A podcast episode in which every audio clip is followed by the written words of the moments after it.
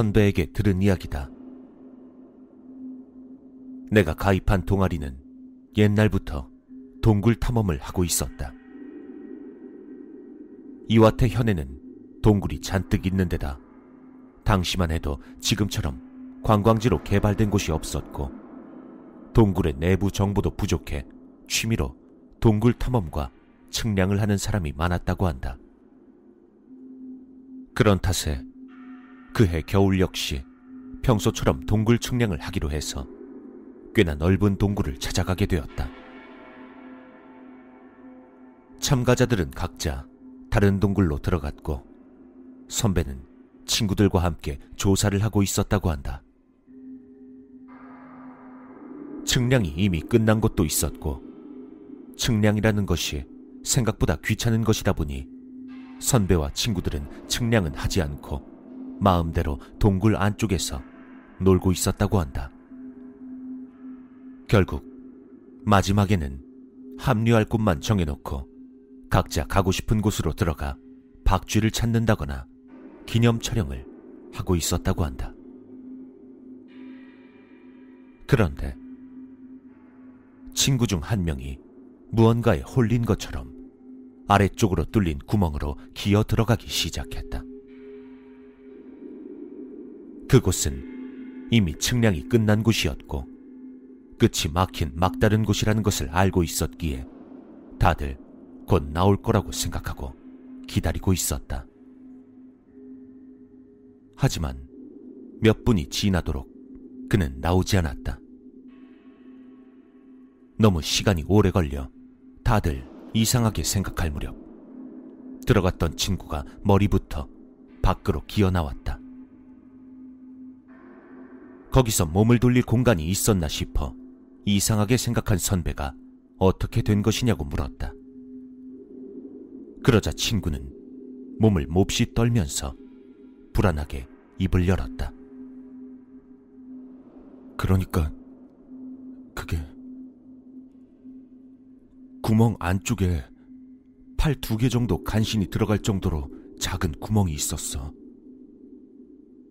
구멍 밑에 흙은 쉽게 파지길래 파니까 들어갈 수가 있더라고. 그리고 그 안에는 다다미 세개 정도의 공간이 있었어. 선배는 그제서야 어떻게 친구가 몸을 돌려서 나왔는지 납득할 수 있었다. 그리고 그 친구는 여전히 몸을 떨며 이야기를 이어갔다. 근데 거기서 후레쉬를 켰더니 웬 흑인 형이 길게 누워 있었어. 선배는 친구가 흑인형 모양의 종유석이라도 본 것인가 싶었지만 친구는 계속 말을 이었다. 근데 말이야. 그 흑인형 왠지 모르겠는데 안경 같은 걸 쓰고 있었어. 그 이야기를 듣자 모두 그건 시체라는 생각이 들었다. 선배와 친구들은 바로 동굴에서 나와 경찰에 신고했다. 나중에서야 들은 이야기지만 그 시체는 몇 년 전 갑자기 행방불명됐던 근처 마을의 고등학생이었다고 한다. 이미 죽은 지 너무 오랜 시간이 지나 사인조차 알 수 없었다. 아무래도 그 고등학생은 양초 한 자루만을 가지고 동굴 안쪽으로 들어갔던 것 같다. 아마 딴에는 탐험이었을 것이다. 자살이 아니라는 것은 시체 옆에 있던 다 타버린 양초와 과자 봉지로 알 수 있었다. 시체는 동굴의 폐쇄된 공기와 습기 찬 환경 때문에 썩지 않았고 장기간에 걸쳐 위에서 떨어지는 더러운 물에 온몸이 덮인 것 같았다.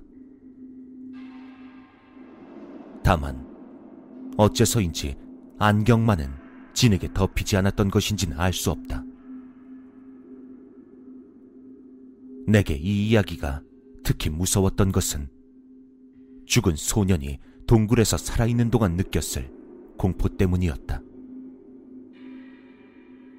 눈을 뜨고 있는지 감고 있는지조차 알 수 없는 어둠. 보통 사람이라면 그런 암흑 속에서는 10분 안에 평형 감각을 잃기 마련이다. 죽은 소녀는 어두운 동굴 속에서 성냥이 물에 젖어 양초에 불조차 붙이지 못하고 아마 30분 정도 지나고서는 정신을 유지하는 것조차 힘들었을 것이다. 동굴에 들어온 것을 후회하며 누군가 구조하러 오지 않을까 헛된 희망을 품었을 것이다. 아무것도 보이지 않는 어둠 속에서 손으로 모든 곳을 더듬거리며 어떻게든 빠져나가려고 했을 것이다. 그렇게 며칠이나 버텼을까? 자신과 자신이 아닌 것의 경계조차 모호해져 갔을 것이다. 벽에 등을 기대고 안경 너머로 보이지도 않는 입구를 응시하며 죽어간다는 것마저 알아차리지 못한 채 서서히 죽어갔을 것이다. 이 이야기는 내가 들었던 그 어떤 죽음보다도 비참하고 무서운 것이었다.